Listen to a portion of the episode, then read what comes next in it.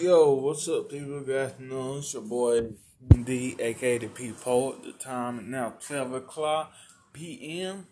I'm not able to share it on my Facebook as of now because due to Facebook, aka Trump book, um, restricting your freedom of speech, I got banned for 24 hours, so I can't post until tonight. So I will be sharing this tonight on my Facebook, but I'll be sharing the link with people close to me in my inbox. But I'm excited regardless of all that because I just checked my Amazon and my I had my first five star rating on Amazon.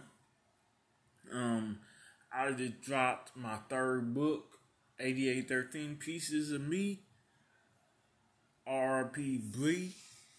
I dropped that on the 4th, and I'm happy about that. Like, like I told um, most people that um, I wrote a poem about Breonna Taylor, a song for Bree. I sent it to her mama, Miss Tamika Palmer and she loved it. And I told her since the poem is gonna be in the book and it's about her daughter, I will share some of the proceeds of my book with her. So I'm a I'm excited. I'm ecstatic. Got my first five star rating. Thank you to um, Katrina for your review, your lovely review. I thank you for that. And um, they got a lot of stuff I'm trying to do. Like on the 16th, I got a podcast interview coming up with Black Girl Inc. They based out of Pittsburgh, so I got a podcast interview with them. My first podcast interview. Hopefully, it won't be my last. I done did two interviews thus far, like back in March before all this corona stuff, I had a radio interview with Power 106.3 here in Louisville, Kentucky. I had a radio interview with them just a few weeks ago. I was published in Aspiring Authors magazine, and I had a magazine interview with the founder of the magazine a few weeks ago. I'm about to do a podcast on the 16th, like I said and I'm slated to do another magazine interview next month. So yeah, I'm just trying to stay busy, stay current, keep my face out there. I got two Facebook groups with my poetry. If you didn't follow my Facebook, it's Derek People Poet Lewis on Facebook. I got two groups on there. I also got my YouTube channel I post on the People Poet channel. And then I also post some of my poems on Instagram, the People Poet 88. As you know, my podcast you listen to now, hopefully, the People Poet channel.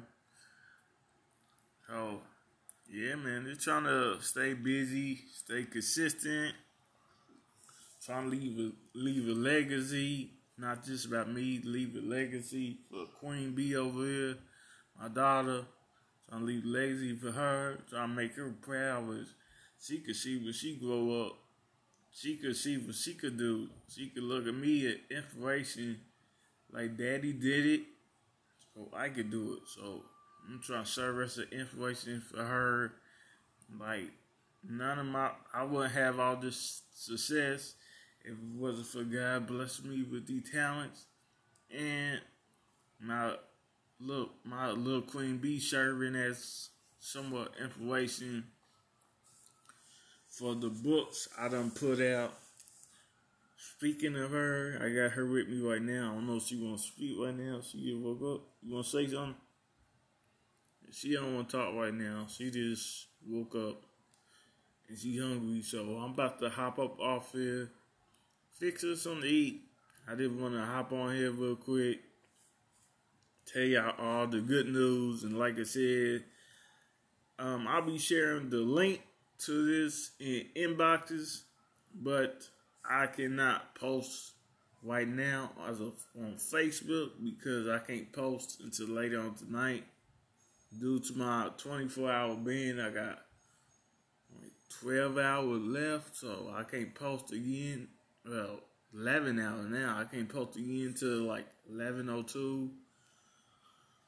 So, I said, man, just relax on my podcast. I'll be doing it every Wednesday at 12 p.m. Hopefully, eventually, I'm gonna try to go live when I do it.